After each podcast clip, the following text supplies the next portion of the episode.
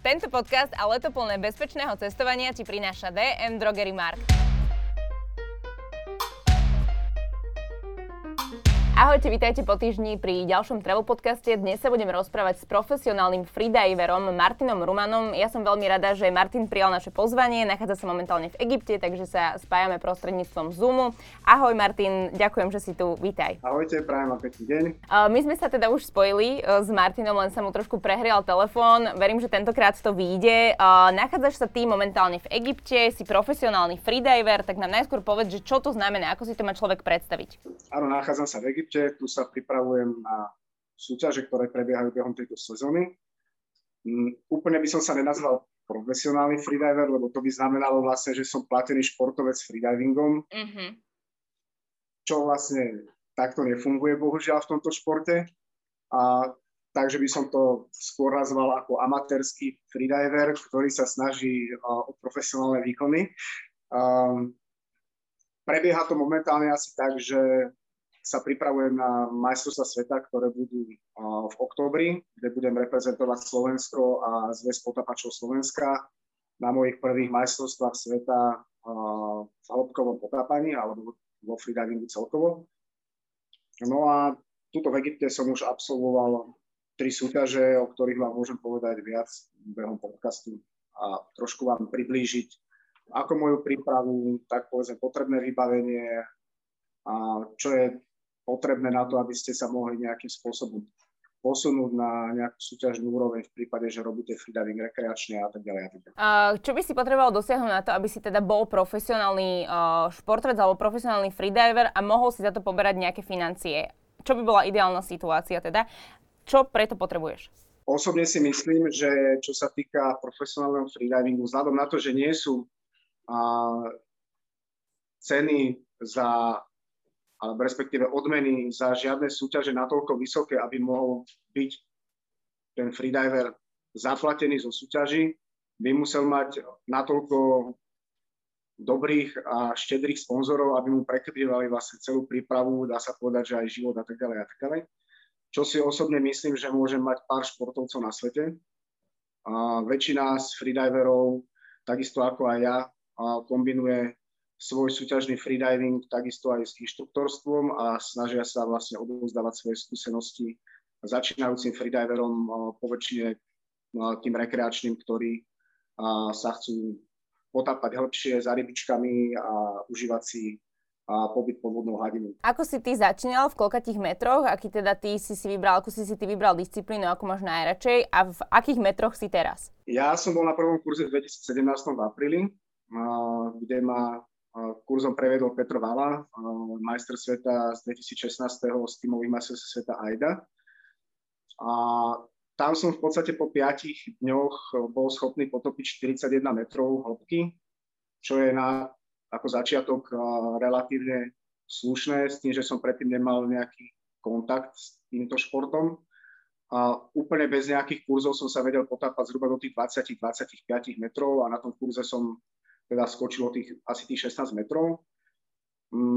Potom v priebehu toho obdobia tých 4 rokov, sa dá povedať do tohoto roka 2021, som mal maximálku 65 metrov s monoplutvou a 60 metrov som mal v disciplíne Free Immersion. To je disciplína, ktorú mám najradšej, kde sa vlastne šplhám po lane do hĺbky a šplhám sa na hladinu. Tak sem som prišiel do Egypta so 60 a 11. júla sa mi podarilo vytvoriť slovenský národný rekord s hĺbkou 101 metrov. Takže som prekročil tú magickú hranicu, tú magickú stovku. A do akej hĺbky sa dokáže tak priemerne potopiť človek? Akože, aby som si to tak mala predstaviť. Hej, ja si predstavím seba v bazéne, že ja neviem, idem 1,2 m a je to pre mňa také, že OK, už cítim ten tlak, že je nejaký taký priemer, do ktorého sa obyčajný človek, ktorý nemá tréning, dokáže potopiť? Nech si to viem tak porovnať. Ide o to, či má každý ten človek, ktorý sa snaží teda dosiahnuť nejakú hĺbku, schopnosť prirodzeného vyrovnávania tlaku. Ty by si takisto mohla ísť oveľa hlbšie, kľudne by si sa mohla dostať časom aj na 40-50 metrov hĺbky, ale musela by si mať zvládnutú ekvalizáciu, vyrovnávanie tlaku. Toto sa učí práve na kurzoch. Niekto to má prirodzene dané a je schopný sa potápať do nejakých hĺbok. Takisto povedzme, ako ja som bol schopný do tých 20-25 sa dostať bez kurzu. A ďalej potom rôzne ekvalizačné techniky mi umožňovali ísť stále hlbšie, až som vlastne došiel k tej ekvalizačnej technike, ktorú používam teraz a ktorá je natoľko efektívna, že v prípade, že by som ju mal naozaj 100% zvládnutú, tak som schopný sa potopiť oveľa hlbšie, ako som schopný sa vrátiť na hladinu v poriadku a vlastnými silami. Toto je veľmi dôležité vlastne povedať, že toto vyrovnávanie môže byť natoľko efektívne, že človek nie je schopný sa vrátiť na hladinu vlastnými silami. To znamená, že by si sa ponoril až do takej hĺbky, úplne by si bol v poriadku, ale potom už by si akože nemal silu a energiu dostať sa naspäť, tak toto mám chápať. Dá sa to tak povedať. Ide o to, že počas toho výkonu sa spotrebováva kyslík, na ktorom v podstate na tom nádychu pracujeme. A pokiaľ by som sa dostal príliš hlboko, čo sa ťažko dá povedať teda, koľko by to bolo v mojom prípade, pretože si tie hĺbky zvyšujem postupne a ako náhle nejakú hĺbku zvládnem, dokážem ju zopakovať, cítim sa na nej komfortne, mám feedback od tých ľudí, ktorí ma na hladine strážia, že som mal v poriadku protokol, že som bol na tej hladine čistý, tak potom môžem nahlásiť ďalšiu hĺbku a skúsiť to, povedzme, na ďalšom tréningu hĺbšie. Pokiaľ to znova zvládnem, znova sa môžem posúvať. A týmto spôsobom sa dá posúvať bezpečne, bez toho, aby som sa vyložene ohrozil na zdraví. A samozrejme, že môžu byť určité okolnosti, iná dehydratácia, iná hydratácia, nedostatočný spánok, nejaká zmena stravy a tak ďalej, ktorý ten ponor môžu ovplyvniť. Ale v prípade, že zachovala nejakým spôsobom svoj režim, tak tá pravdepodobnosť, že by tam došlo k nejakej veľkej odchýlke, je malá. A tým pádom to postupné zvyšovanie hĺbok mi vychádza ako najbezpečnejší spôsob, ako sa zlepšovať bezpečne. A každopádne by som sa mohol dostať do určitej hĺbky časom, z ktorej by som nebol schopný sa vrátiť a by mi museli pomôcť safety diveri, aby ma museli vyťahnuť na hladinu oni potom. Ale to je vlastne neplatný pokus, ja by som upadol do tzv. Blackoutu a museli by ma preberať na hladine. Takže zatiaľ sa mi to nestalo, ale tá určitá pravdepodobnosť toho, že to skôr či neskôr príde, určite je. A aj v tom teda prípade rátaš niekedy s tým, s takou možnosťou, že by sa toto mohlo stať, asi proste pripravený na to, že možno sa niekedy potom prebereš už len na hladine s pomocou tých safe diverov, hej? A tomuto sa nevyhne takmer žiadny free diver, si myslím, pokiaľ sa naozaj snaží dostať na nejakú hranicu svojich možností a na hranicu možností svojej vlastnej ekvalizácie a výkonu. Pokiaľ už chce konkurovať tým najlepším, tak naozaj tie hĺbky sú naozaj veľké. Aj keď tých 101 je už, sa dá povedať, v rámci toho súťažného freedivingu veľmi slušný výkon.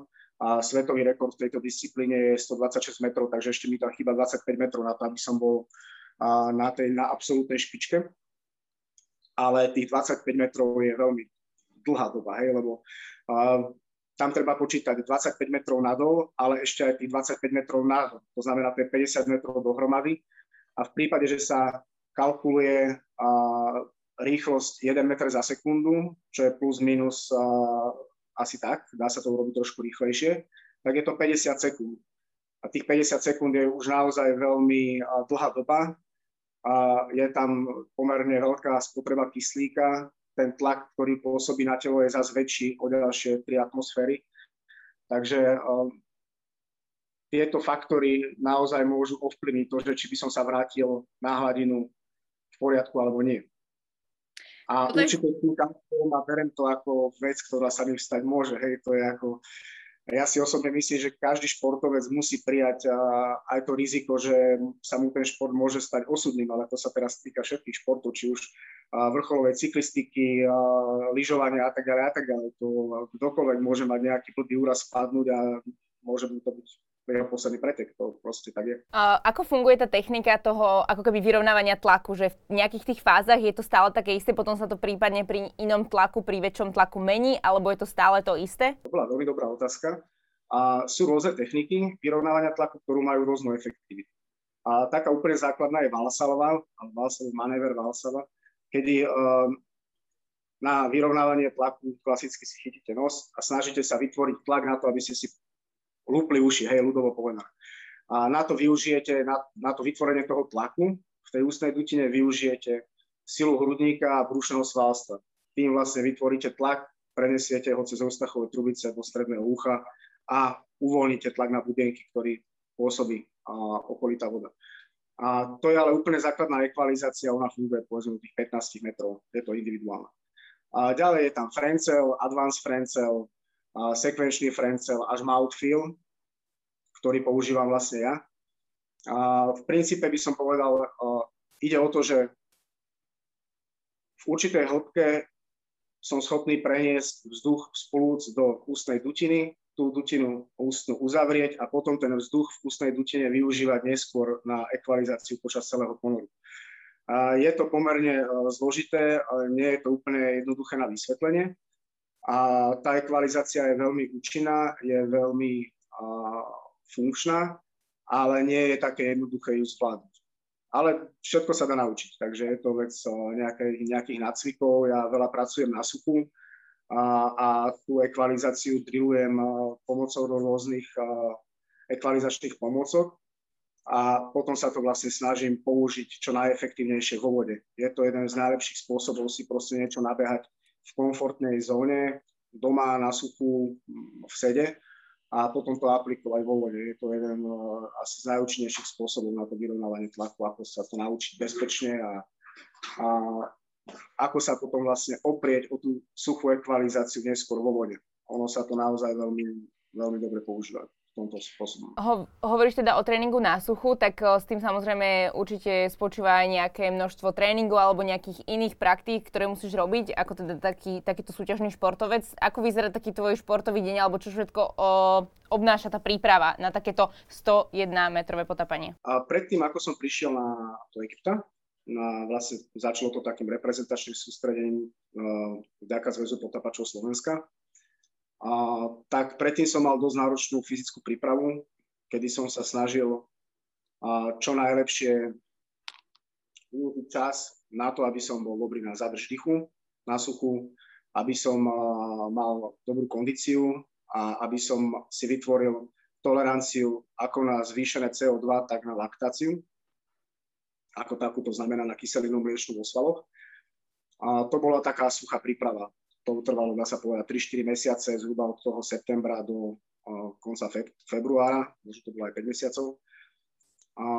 Keď som sem prišiel, tak som v podstate fyzicky prestal trénovať a venoval som sa iba hĺbkam. To znamená, že som vyskočil z tej suchej prípravy, keď sa týka toho fyzického. Vôbec momentálne nepracujem na zadrž dýchu a vôbec nerobím nejakú fyzickú záťaž. Teraz veľmi zľahka som začal na 2-3 týždne pred majstrovstvami sveta na taký refresh tých svalov.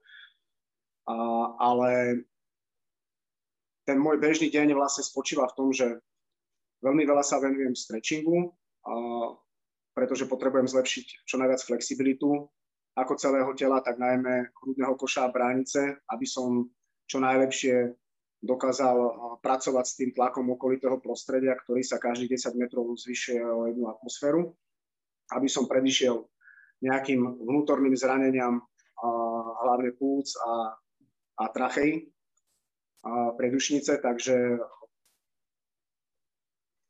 ten stretching je naozaj veľmi dôležitý. Potom pracujem na vyrovnávaní tlaku pomocou rôznych ekvalizačných pomocov a potom vlastne trénujem na hĺbkach, priamo tie hĺbkové tréningy, ktoré sú takisto rozdelené povedzme na nejaké technické tréningy, ekvalizačné tréningy a potom vyložené na hlboké ponory. Toto je asi skôr taká fyzická časť. Čo sa týka mentálnej časti, tak keď si predstavím, že človek ide do 101 metrovej hĺbky, tak aké sú to pocity? Či máš nejaké strachy? Ako pracuješ s takýmito emóciami? Keď som išiel na ten 101 metrový ponor, musím povedať, že ja som si to strašne užil. To bol jeden z mojich najkrajších ponorov, ktoré som mal. Ja som si to tak vyživil, tie dobré pocity práve tým, že aké to je super, že po tých 4 mesiacoch, čo sa venujem tomu hĺbkovému freedivingu, naozaj, že hĺbkovému, tak môžem ísť na národný rekord. Proste, že môžem to ísť vôbec skúsiť, lebo ten národňák bol 100 metrov. Ja som ho prekonal momentálne o 1 meter. Ináč by som sa možno, že ani tak hlboko netrepal, keby ten národňák nebol taký hlboký. Takže ja ďakujem Martinovi Zajacovi, že on položil ten národňák takto hlboko. A mňa to motivovalo na to, aby som sa na tú hranicu dostal. Tá stovka je predsa sen každého freedivera. A ja som si ten pohor veľmi užil práve s tým, že aké to je super, že môžem ten národný rekord atakovať. Podarilo sa mi to na prvýkrát. A v princípe počas toho ponoru sa každý freediver snaží myslieť minimálne, pokiaľ je to možné vôbec. A ja sa sústredím na to vyrovnávanie tlaku a na uvoľnenie tela. A pretože ak by som s tým tlakom okolitým bojoval, tak mi to vyťahne vzduch z úst a nie som schopný ďalej vyrovnávať tlak. A navyše by som sa mohol znútra potrhať, mohol by som si vytvoriť nejakú barotraumu pľúc alebo trachei a podobne, takže na to, aby bol ten ponor bez nejakých zranení, pretože v 100 metroch máme 11 atmosfér tlaku, takže aby si to človek predstavil, ak by som mal 10-litrové plúca, tak v tých 100 metroch sú 11-krát menšie. Takže to sú také dva malé pomaranče, ako sú tie plúca zmačknuté reálne. A naozaj tam pri nejakom zlom pohybe, prudkom otočení alebo prudkom zatiahnutí za lano napríklad môže dojsť k nejakej barotraume, ja si môžem potrhať plúca znútra a je to potom veľmi nepríjemné. No ale ten ponor bol jeden z mojich najkrajších ponorov a bol veľmi čistý. Na otočke, keď som sa dostal vlastne na plate, to je, nemám ho tu teraz, to je taký tanier, kde sú také štítky, vlastne zo súteho kutu, ten štítok musím otrhnúť a vyniesť ho na hladinu. Že keď som sa tam otáčal, ten štítok som si otrhol, tak som si povedal, že toto je národný rekord a som s úsmevom proste sa šplhal nahor na hladinu, bolo to úplne super. Celý čas som bol vyškerený, som sa usmieval, bolo to veľmi príjemné. A aj vďaka tomu, že som ten ponor vnímal mentálne takto, tak som bol tak čistý na hladine. Mal som tam relatívne veľkú rezervu a ako hypoxickú, to znamená, čo sa týka nejakého stavu kyslíka, fyzicky som mal takisto rezervy aj vo vyrovnávaní tlaku, takže tá pravdepodobnosť, že by som sa mohol dostať v budúcnosti, oveľa hlbšie tam je. Ale práve to, užiť si ten ponor, byť v ňom relaxovaný a nejakým spôsobom sa nestresovať a dôverovať sám sebe a hlavne tým, ktorí sú, alebo hlavne sebe a zároveň tým ľuďom, ktorí nás strážia ako freediverov na hladine. To sú takí naši anieli, s ktorými sa stretávame potom v nejakých 40 metrov hĺbky, oni nám idú naproti. Tak táto dôvera v seba samého a v tých ľudí, ktorí tam sú pre nás, je strašne dôležitá a by som povedal, že až kľúčová k tomu, aby ten ponor mohol byť bezpečný a bez problémov. Ty máš so sebou aj nejaké zariadenie, ja neviem, nejaký meter, ktorý ti ukazuje, v akej si hĺbke a ten si sleduješ, alebo ty jednoducho ani nevieš, kde si, len podľa tých svojich schopností vnímaš, že v akej som asi hĺbke a ako ďaleko ešte môžem ísť? A niečo by som bol schopný navnímať, ale na to, aby som sa dokázal orientovať, tak mám takýto počítač, v podstate hodinky, hej, ktoré mi ukazujú, alebo teda oznamujú zvukovým signálom informácie, ktoré potrebujem. A ja si v podstate nadstavujem určité hĺbky, ktoré mi potom ten počítač si zvukovým signálom ohlasí. A ja vlastne viem, kde sa nachádzam. Niektoré tie začiatočné hĺbky mám vyložené kvôli vyrovnávaniu tlaku, aby som urobil určité úkony v nejakej hĺbke, na to, aby som povedzme preniesol vzduch z plúc do úst v určitej hĺbke, to mám okolo 25-30 metrov. A potom nemám veľmi dlho žiadny signál. Mal som signál potom ďalší až na 78 metroch. Ten som mal vyložené na to, aby som sa sústredil na vyrovnávanie tlaku, aby som neurobil nejakú ekvalizačnú chybu. Potom som mal ďalší signál na 90 metroch a už som vedel, že mám 11 metrov na to, aby som sa dostal na plate, otrhol štítok a vrátil sa na hladinu. Posledný signál, vlastne, ktorý mám, je časový signál, ako dlho som pod vodou. Ten mám zhruba na 3 minútach a to je také prebratie. Hej. V tom čase som už zhruba tých 15 metrov od hladiny, ak idem na ten 100-metrový ponor, takže to som už zhruba tých 15 metrov od hladiny a to je len taký na taký, aby ma to prebralo, keby náhodou, že som bol príliš relaxovaný. Tak by som to povedal. Takže ktorá časť je ako keby najnebezpečnejšia a najťažšia? Je to práve ten výnor, akože to už keď už si myslíš, že si na hladine, ale ešte stále musíš byť v strehu, že čo sa môže stať, alebo vlastne, že čo musíš robiť ešte? Keby som to povedal, čo sa týka bezpečnosti, alebo náročnosti, tak určite tá cesta nahor je tá náročná. A cestou nadol totižto vlastnými silami idem iba do určitej hĺbky. Šplhám sa povedzme do tých 40-45 metrov, potom sa púšťam lana a voľne padám. Je to krásna fáza ponoru, kedy vlastne je vztlak negatívny a ja začínam padať tzv. Freefallom, voľným pádom.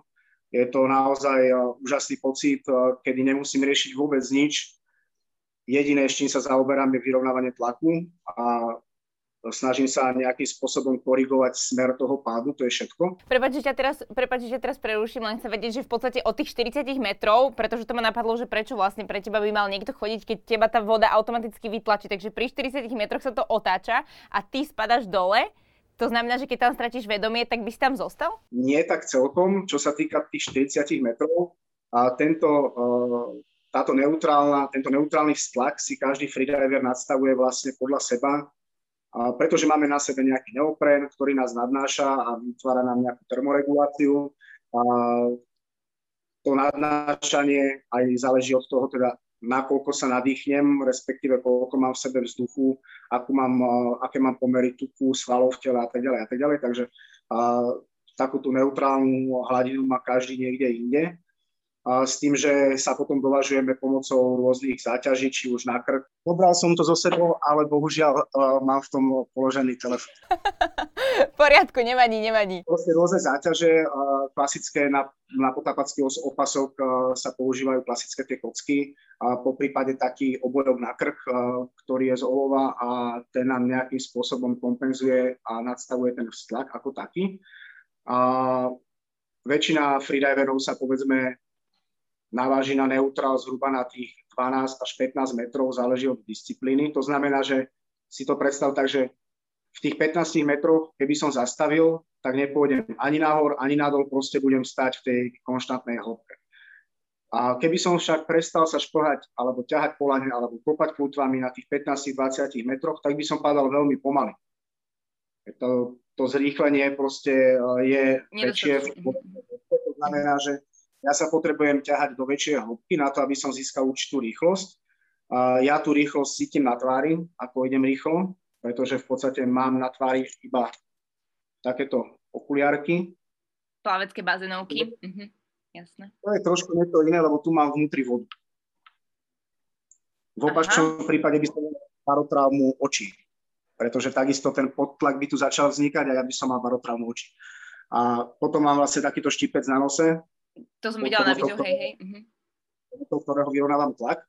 Takže veľmi pekne cítim rýchlosť pomocou toho, ako mi preteká voda cez tvár. A v podstate viem, že kedy sa prestať ťahať na to, aby som mal dobrú rýchlosť. Takže toto robím trošku inštinktívne, tak prirodzene na to nemám vyloženú nejakú signalizáciu. Potom začnem padať a dojdem nadol a ako som spomínal, tak tá náročná časť začína nahor, pretože ja som veľmi veľkú časť toho ponoru fyzicky ušetril cestou nadol. Tam vtedy naozaj veľmi klesá tep, záleží od disciplíny, ale tam sa môžu freediveri dostať aj pod 30 úderov srdca za minútu. Takže naozaj je to veľmi také relaxačné. A pokiaľ ten freediver nepodľahne nejakému stresu a podobne, tak tam môže takmer zaspať počas toho freefallu, sa dá povedať. Po otočke každopádne sa začínam buď šplhať, alebo kopať kľútvami, alebo monokľútvou. A to je fyzicky pomerne náročné. Teda každá tá disciplína má svoju náročnosť. Podľa toho by som to povedal.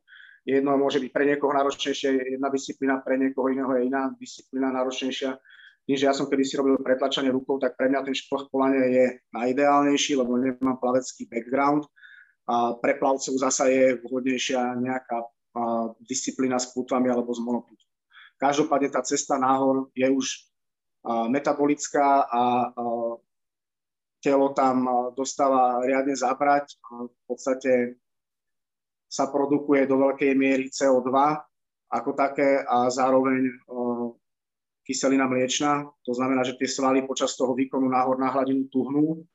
Ja by som to povedal tak, všetci sme asi šprintovali 100 metrov, a vieme, aké sú tie pocity na konci tej stovky, že to telo je úplne zatuhnuté, tak si predstavte niečo podobné pod vodou, s tým, že ešte sa potrebujete a chcete nadýchnuť. Hej? Takže je to mentálne veľmi náročné a tá kontrola tej mysle je tam naozaj veľmi podstatná, preto aj ten mentálny coaching, ktorý si spomínala, je častokrát u športovcov využívaný, mnohí meditujú, každý si nahľada nejakú takú svoju cestu k tomu, aby dokázal čo najlepšie kontrolovať myseľ, strach a tieto faktory, ktoré ovplyvňujú v podstate tú pohodu v tom ponore. Mňa prekvapilo to, na čo si musíš napríklad dávať pozor, akože samozrejme, že vyraďujeme také veci, ako je asi nejaký alkohol, fajčenie a toto všetko, ale také možno niektoré bežné veci, ktoré si ty musíš odmietať kvôli tomu, aby si si možno niečo neporušila, alebo aby si proste mal prístup k vzduchu, aby všetko fungovalo tak, ako malo.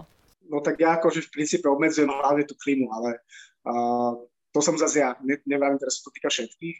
V princípe sa snažím odstrániť čokoľvek, čo by mi mohlo zhoršiť zdravotný stav. Klima ako taká mi môže v princípe zaniesť dutiny, zvýšiť nejakú sedimentáciu hlienov a tým pádom by som mal horšiu ekvalizáciu, prípadne by sa mi to mohlo úplne bloknúť. Zase reálne to poviem aj tak, že ja v Egypte tým klímam príliš neverím, kedy to bolo čistené, ako to bolo čistené, dezinfikované a podobne. To je akože zase jeden z faktorov, na ktorý prihliadam. Ale ja sa vo všeobecnosti snažím tej klíme vyhnúť. Aj taxikári, keď ma berú autom niekam, tak proste musia vypnúť klímu a podobne. Ja si na to dávam dosť pozor, pretože bola by to škoda, keď som tu dosť dlho, od vlastne konca februára, zo 60 metrov som sa posunul na 101, čo som urobil akože naozaj veľmi veľkú progresiu. Od 3 mesiace mám, necelé 3 mesiace mám majstrovstva sveta, svoje prvé vo freedivingu a snažím sa urobiť všetko preto, aby som dokázal podať čo najlepší výkon a vypadnúť na zdravotnom stave nikdy nepoteší žiadneho športovca. Proste je to najhoršie, čo sa asi môže pre pretekára stať. Takže aby to bolo trošku také predstaviteľnejšie, tak ty sa teraz nachádzaš v Egypte, kde je bežne 44 stupňov a ty tam existuješ teda bez klímy, čo si ja osobne nedokážem predstaviť. A myslím si, že mnoho dovolenkárov teda lipne len na tej klíme, keď sú v izbách. Ale teda áno, samozrejme pre ten zdravotný stav. Napadne ma aj nejaké to nebezpečenstvo, možno že žralokov alebo rýb. Stalo sa ti niekedy niečo takéto? Máte na to napríklad tiež nejaké senzory, kde máte ísť potápať, kedy, ak by to bolo bezpečné z takéhoto hľadiska? Žraloky sa môžu byť všade, hej, to je akože fakt. Aj tam, kde si ľudia myslia, že nie sú, tak môžu byť. Osobne som s tým nikdy problém nemal. Dokonca ani neviem o nejakom prípade, že nejaký žralok napadol počas výkonu freedivera, že by sa to niekedy stalo. Ale proste vykonávame šport v prírode. Ja by som to povedal asi tak, že ja som to už spomínal, že podstate každý športovec berie určité riziko, že sa mu môže počas výkonu niečo stať. A ja proste beriem určité riziko smrti, ktoré pri tomto športe mám a ja ho akceptujem. A určitý čas to trvalo, kým to prijala aj nejakým spôsobom moja rodina, ale pre mňa je asi lepšie skončiť niekde pod vodou pri športe, ktorý mám rád, ako umrieť niekde v nemocnici, ako je to bohužiaľ v dnešnej dobe veľmi časté, častokrát bez rozlúčky s rodinou a podobne, tak je to vec nastavenia človeka. Samozrejme, že to nie je to, čo by som chcel a žiadny športovec asi nechce umrieť pri výkone, aby to neznelo nejak morbidne, ale keď človek proste príjme to riziko, že sa mu naozaj niečo stať môže, tak o to jednoduchšie sa robí potom ten výkon na hranicu tých ľudských možností alebo jeho osobných možností. A my osobne, freediveri sme o to vodiace lano pripnutí týmto. Áno, to sa volá lanyard, je to z antikorovej ocele, proste toto zo mňa nedá dole nikto. A pomocou tohoto lanyardu sú schopní ma vytiahnuť vlastne úplne z akejkoľvek hĺbky. To vodiace lano, pri ktorom sa potápam nadol k tomu plejtu, to je ten tanier, kde sú tie tagy, ktoré musím otrhnúť, tak to funguje vlastne na princípe nejakej kladky. Tak si predstav vlastne, že pod tým plejtom je záťaž povedzme 17 kg, ide lano, tak to je kladka a tu je väčšia záťaž, príklad poviem 50. V prípade, že by sa mi niečo stalo vážne a nestretol by som sa počas výstupu na hladinu s tými safety divermi, ktorí mi idú naproti, tak oni by spustili ten systém, sa to volá counterballast, a ono by ma to vyťahlo pomerne rýchlo, dá sa povedať, že 1,5 m až 2 m za sekundu na hladinu. Potom by museli prejsť všetky tie procedúry, ktoré musia prejsť po živeniu. V prípade, že by som mal tep a srdce by bylo ďalej, čo väčšinou pri blackoute ako takom funguje normálne, tak by nedochádzalo k také kompletnej resuscitácii spolu s masážou srdca. Ale v princípe pri najhoršom by mi párkrát fúkli vzduch ako umelé dýchanie. Ale nebolo by nutné oživovanie kompletnou resuscitáciou. To je najčastejšie, keď to sa stáva a freediver sa v princípe potom prebere veľmi rýchlo naspäť k vedomiu.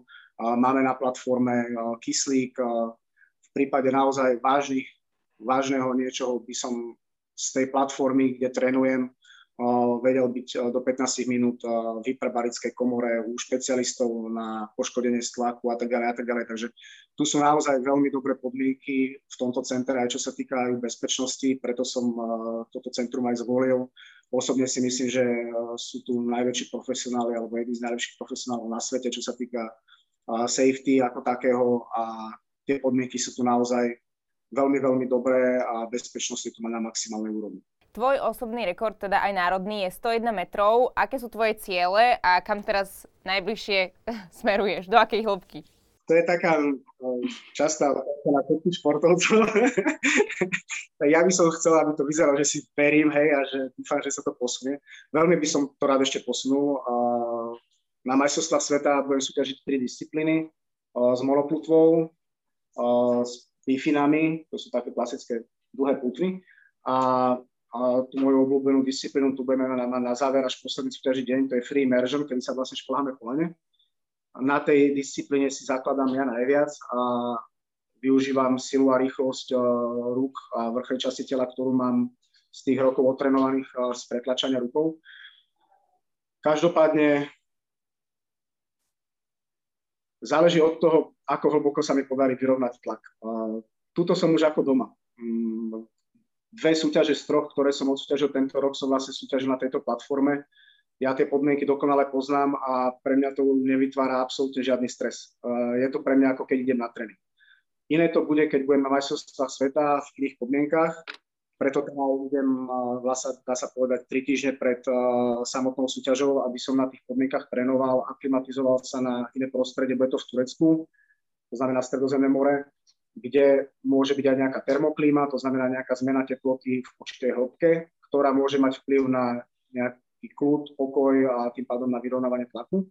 Tak verím tomu, že to za tie 2 tréningové týždne a jednu predsúťaž, alebo jednu takú súťaž, ktorá je pred majstrovstvami sveta, ktorú tam absolvujem, že sa tam rozpotápam a že budem schopný potápať tie isté výkony, čo tu.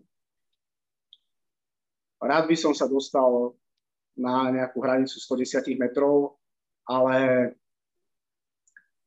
ja nemám príliš rád tieto športové nejaké predikcie, pretože to väčšinou nevíde. Budem naozaj rád, pokiaľ si užijem ponor, pokiaľ zvládnem to, čo si nahlasím, pretože ono to bohužiaľ nefunguje tak, že máte, povedzme, pod sebou 150 metrov a tak hlboko, ako sa potopíte, tak sa potopíte a vrátite sa naspäť. Ja musím konkrétne nahlasiť hĺbku a čas ponoru. O toto je náročnejšie. To znamená, že ja napríklad nahlasím 110 metrov, 3 minúty 35 a tých 3 minúty 35, to je dĺžka môjho ponoru, to je hlavne pre tých strevťakov, aby vedeli, kedy mi majú ísť naproti. A ja sa musím dostať do tých 110 metrov na to, aby som získal plný počet bodov, aby som sa mohol umiestniť v rámci súťaže. Je to ale takto oveľa náročnejšie psychicky, pretože vy musíte vlastne splniť nahlasený ponor.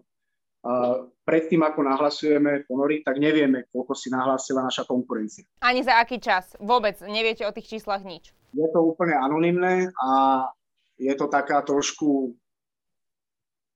aj taktika a do určitej miery, a hlavne u tých najlepších, orientujú sa vlastne na základe maximálneho výkonu toho pretekára, aby vedeli teda, že ja neviem, teraz príklad vedia, že mám 101 metrov, tak na to, aby sa dostali hlbšie, tak by mali dať väčšiu hĺbku a nahlasiť, ale tá už môže byť na ich hraniciach, či už z hypoxických, fyzických alebo ekvalizačných, a nemusí ten ponor tým pádom pre toho freedivera dopadnúť dobre. Ale pokiaľ bude chcieť skončiť pred domov, tak môže ísť do určitého rizika. A tým pádom my v podstate deň pred pretekom nahlasujeme hĺbku a večer sa dozvieme štartovací čas, ten máme presne na minútu, kedy vlastne ideme do ponoru a takisto zistíme vlastne až večer pred súťažou, aké hĺbky si nahlásila naša konkurencia. Až potom podľa toho začneme nejakým spôsobom trošku viacej možno aj stresovať a môže tam dosť k tomu väčšiemu kalku. Napríklad na 10 metrov a môže zistiť, že to je medailový ponor. A to už môže do určitej miery zahrať v tej mysli, pretože budem vedieť, že ak zvládnem tých 110 metrov spraviť, budem mať medailu. A najlepšie by možno bolo, keby mi niekto povedal, ideš v tom čase, aby som sa nemusel zaoberať s tým, že ako teda potápajú ostatní, ale to je zase tá vyspelosť toho pretekára, že dokáže tie emócie nejakým spôsobom kontrolovať a tie svoje očakávania takisto, po prípade strach z toho zlyhania, že idem teraz na prvé majstrovstvá sveta a čo, ak sa mi nepodarí potopiť taký výkon, ako odo mňa očakáva to okolie, tá freedivingová komunita, zväz, a rodina a tak ďalej, povedzme. A hlavne ja sám, to je to najpodstatné. Pokiaľ dokážem všetky tieto veci spracovať, tak tá pravdepodobnosť toho, že ten ponor si užijem a nebudem v ňom strese, je oveľa väčšia a tým pádom aj tá šanca na úspech je úplne niekde inde. Toto sú tie podstatné veci. Na to je tam ten mentálny coaching, meditácie, psychológ a tak ďalej a tak ďalej. Ešte k tej súťažnej, mám súťažnú otázku. V podstate, keď si niekto, tým si napríklad nahlásiš ponor 101 metrov za 3,35 a teda tvoj konkurent 101 metrov za, ja neviem, 3,30, tak kto akože potom vlastne vyhráva? Že ten rýchlejší, alebo je to o hlbšom ponore? Čo tam závaží viac? To hlavne je hĺbka. Tá je rozhodujúca. To znamená, že nie je podstatný ten čas. Pokiaľ ja si nahlásim väčšiu hĺbku a dokážem ten ponor zvládnuť, tak proste ja som ten, ktorý skončil v rámci toho rebríčka vyššie. Nie som si úplne istý, ale myslím si, že to funguje tak, že pokiaľ dvaja potopia tú istú hĺbku, tak ten, ktorý sa potopil v čase bližšom k tomu nahlásenému, to znamená napríklad 3.35 som nahlásil, potopil som sa a trvalo mi to 3.34, tak som mal skončiť pred tým, ktorý mal väčšiu odchýlku. Ale tým som si nie úplne istý, ako to funguje v rámci CMASu, lebo sú dve také hlavné organizácie, AIDA a CMAS. Ja idem teraz vlastne na majstrovstvo sveta CMAS a neviem úplne presne tie pravidlá, ako to pri rovnakom ponore, takže nechcem nejakým spôsobom zavádzať. Ale viem, že takéto pravidlo existovalo, minimálne, že existovalo, ale neviem v ktorej asociácii. A môže zastať situácia, že traja, štyria ľudia nahlasia rovnakú hĺbku a potopia ten výkon, zvládnu ho. A myslím si, že sa to oddeluje práve týmto, ale klamal by som. Ešte ty si teda spomínal, že nie si platený, predpokladám, že nemáš asi ani nejak veľa sponzorov, že ako ťa to finančne vychádza, tak cca, že ak si to má človek predstaviť, že niekto si nájde takéto hobby, ktorá je vášeň a teraz chce ísť do Egypta potápať, takže ako sa má finančne na to nachystať? No, ide o to, že teda na akú dlhú dobu človek ide niekam. Tým, že ja som prišiel na dlhší čas. Ono to začalo vlastne, ako som spomínal, tým reprezentačným sústredením, ktoré mi v podstate hradil zväz potápačov Slovenska, za čo som veľmi vďačný. A to trvalo mesiac. Tam som mal prekrytú letenku, mal som prekryté ubytovanie a mal som prekryté tréningy v rámci centra Free Diving World. Jeden tréning, taká tá najnižšia suma, stojí 35 eur. V podstate dá sa povedať, že na tom začiatku som potápal 2 dní tréning, 1 deň voľna. Takže tá suma za ten tréning, povedzme, behom mesiaca sa vyšplhala na nejakých 700-800 eur. Ubytovanie na začiatku bolo vyššie, aké sa nám podarilo zohnať. A momentálne ubytovanie mám zhruba za nejakých 200 eur mesačne. Bývam v takej lokálnej štvrti, nie som na hoteli, snažím sa čo najviac znižiť náklady mimo tréningov. Potrebujem nejaké peniaze na presun taxíkom, tie sú tu relatívne lacné, takže presun z domu sem a naspäť, to má byť asi 4 eur, tréning tých 35 eur. Ja by som povedal, že ten mesiac sa dá zmestiť do tých 1200-1300 eur možno, že menej, záleží od toho, ako často chce ten človek potápať, ten freediver, to je to najpodstatnejšie. Ja mám trošku výhodu v tom, že som osobný tréner a pracujem online, aspoň z časti s nejakou tou klientelou, ktorá mi z toho klasického fitness života zostala, keďže sa to celé rozsypalo kvôli covidu. A to je aj jeden z dôvodov vlastne, prečo som odišiel, pretože vo februári bolo ešte všetko zavreté, bolo neisté to, kedy sa čo bude otvárať. A takisto vakcinácie boli v podstate možné iba pre ľudí, ktorí boli vo vysokom veku. A tá budúcnosť tam nevyzerala príliš dobre, čo sa týka toho, že čo teraz budem presne robiť. A bolo to veľmi náročné pre mňa.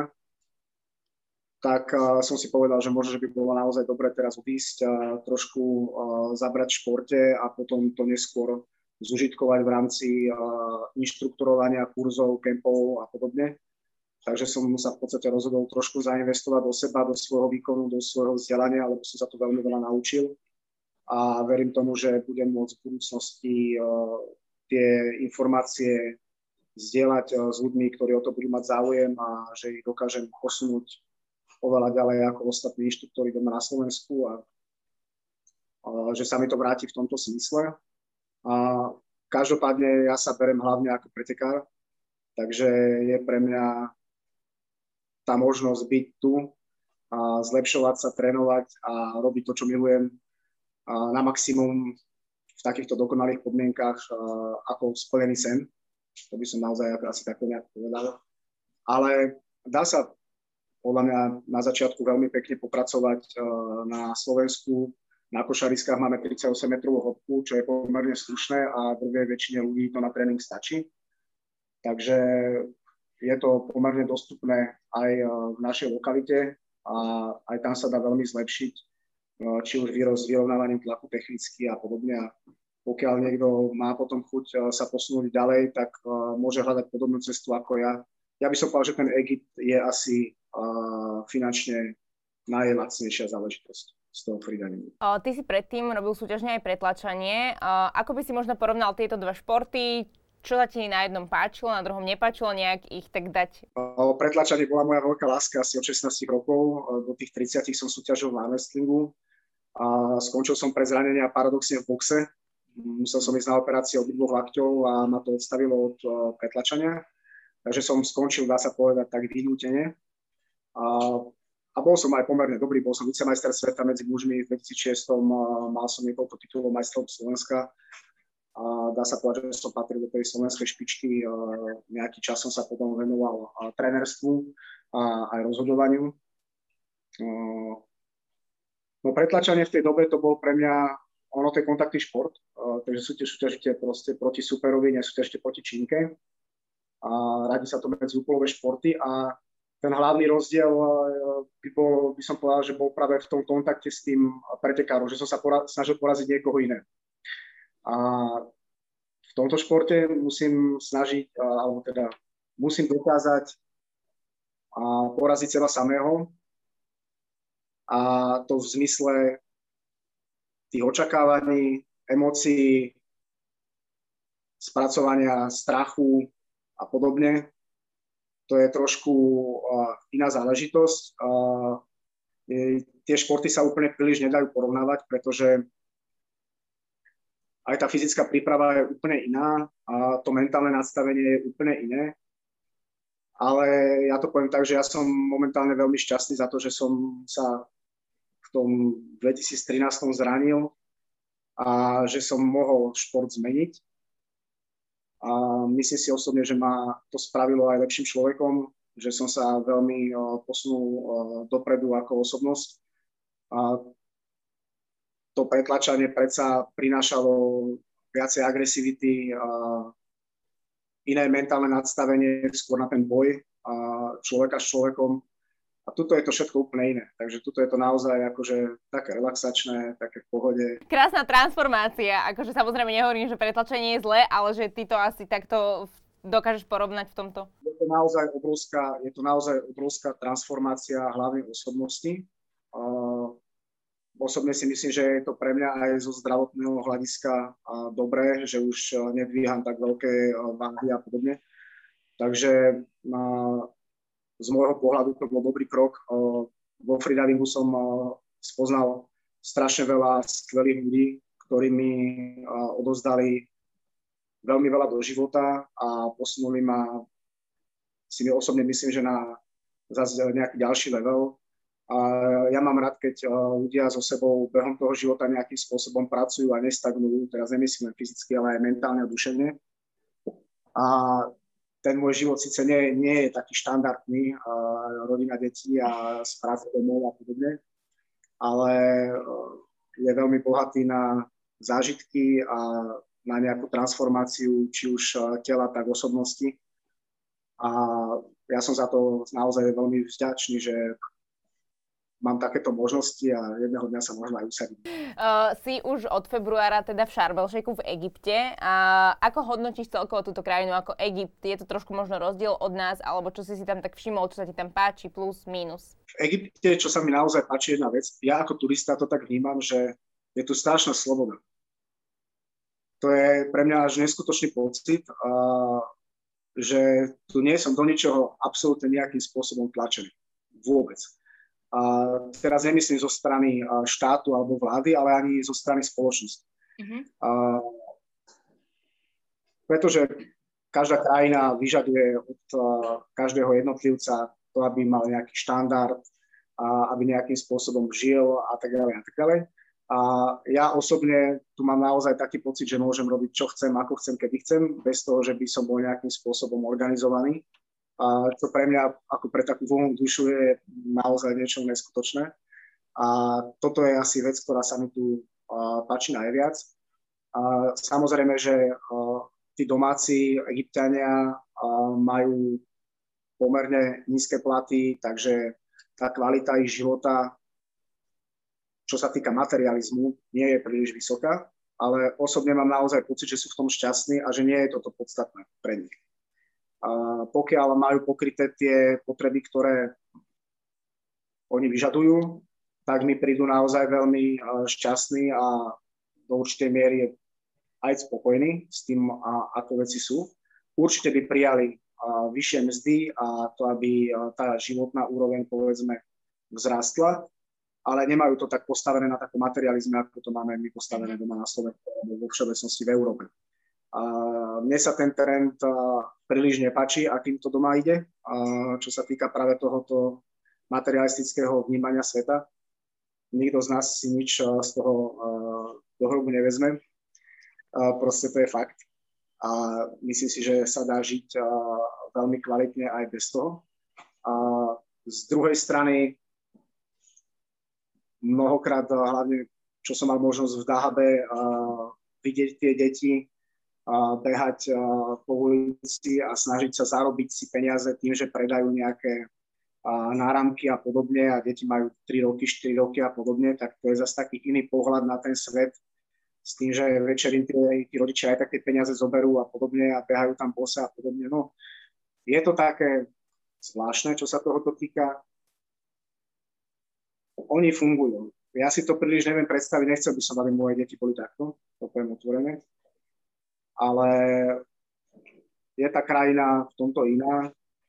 Myslím, že aj tu sú buď veľmi bohatí ľudia, stredná vrstva tu podľa mňa je minimálna a potom sú tu ľudia veľmi chudobní. To je taký môj pohľad na to, ako to nejak asi vnímam.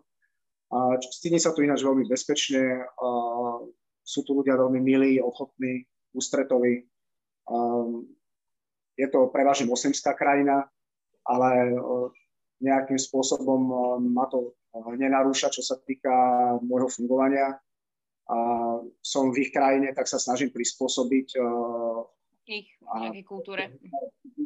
Takisto úctivý a podobne, takže myslím si, že je to fajn a minimálne v Sharm el Sheikhu, čo pozorujem, tak aj kľudne môže ísť dievča samo aj večer v noci vonku bezpečne, bez toho, že by sa malo nejakým spôsobom stresovať. Čo si osobne myslím, že vo veľkém množstve veľkých miest Európy nie je možné bezpečne. Takže, ale určite ako ktorá lokalita, nemôžem teda hovoriť za iné časti ako za Sharm el Sheikh, lebo tu som nasadla dlhodobo. Bol som ešte týždeň v Dahabe, a to je trošku zase iné mesto, taká polodedinka, ale oveľa živšie, tam to naozaj žije. A aj čo sa týka covidu, by som povedal, že tí ľudia to tu berú trošku ináč, neriešia to až tak vážne. Majú možnosť očkovania, keď chcú, stávajú sa k tomu individuálne na základe nejakých vlastných preferencií, ale to, čo pozorujem, tak sa s tým príliš nejak tí ľudia netrapia. Žijú, proste by som povedal, že skôr s tým žijú ako s inou chorobou. Je to vec pohľadu. Toto je veľmi ťažká téma, príliš do toho nechcem zabrdať, lebo je toho príliš. A bol by som radšej, keby to zostalo pri tom športu. Jasné. A ešte je taká posledná otázka. Čo by si možno odkázal, alebo taký nejaký tvoj message pre športovcov, ľudí, ktorí buď chcú či už športovo začať, alebo v hociakej sfére, ktorá ich možno láka? Osobne si myslím, že každý človek by mal mať niečo, čo ho baví a kde sa môže rozvíjať. A pokiaľ to má byť šport, tak určite by som vždy odporúčil nájsť si na to nejakú komunitu ľudí, ktorí v tom môžu pomôcť a aby mohli toho jedinca, toho človeka podporiť a posunúť ďalej. A myslím si, že v dnešnej dobe je naozaj nejaká sebarealizácia veľmi dôležitá pre nielen to fyzické, ale hlavne duševné zdravie.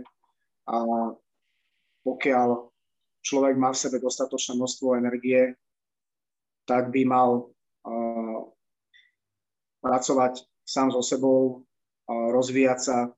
A pokiaľ má tej duševnej energie menej, tak možno práve šport alebo akákoľvek aktivita, ktorá mu je príjemná, tú energiu zás do života dodá. Takže za mňa osobne si myslím, že sa treba niečomu venovať, pokiaľ to umožňujú či už zdravotné alebo nejaké iné možnosti. Slovensko je krásna krajina, ktorá má kopu možností a najviac vám závidím tú premenlivú klimu, to poviem úplne úprimne a najviac sa teším, keď sa vrátim na Slovensko, že sa pôjdem prejsť niekde do lesa a že zmoknem niekde na daždi a podobné veci, čo mnohým ľuďom možno, že príde divné, ale po tých 4 mesiacoch alebo 5 sucha, ktoré tu mám nepretržite a vysokých teplot, tak to bude asi niečo, čo si naozaj vychutnám. Myslím si, že sú na Slovensku skvelí ľudia, aj keď v dnešnej dobe je tá spoločnosť trošku polarizovaná. Myslím, že by sa mala nájsť nejaká väčšia miera tolerancie pre všetky strany a nemali by vznikať nejaké zbytočné konflikty a problémy medzi ľuďmi, ktoré sú zanedbateľné mnohokrát a častokrát to môže dosť zmeniť život človeka negatívne na veľmi dlhú dobu a treba si život užívať pokiaľ tu je. Martin Ruman bol dnešným našim hosťom. Martin, veľmi pekne ti ďakujeme. Teda je to freediver, ktorý má národný rekord 101 metrov do hĺbky. Budeme ti držať palce. V oktobri myslím, že si spomínal, že máš tú súťaž, tak samozrejme nech máš čo najväčšie úspechy, nech si spokojný aj ty a potom už v druhej rade je okolie. Ďakujeme ti veľmi pekne, Martin. Ďakujem aj pekne za túto možnosť. Všetkých vás pozdravujem. Športujte, trénujte, žite zdravo. Prajem vám všetkým všetko dobré. A my sa opäť vidíme na budúci týždeň, tak sa majte krásne a počujeme sa pri ďalšom Trail podcaste. Ahojte.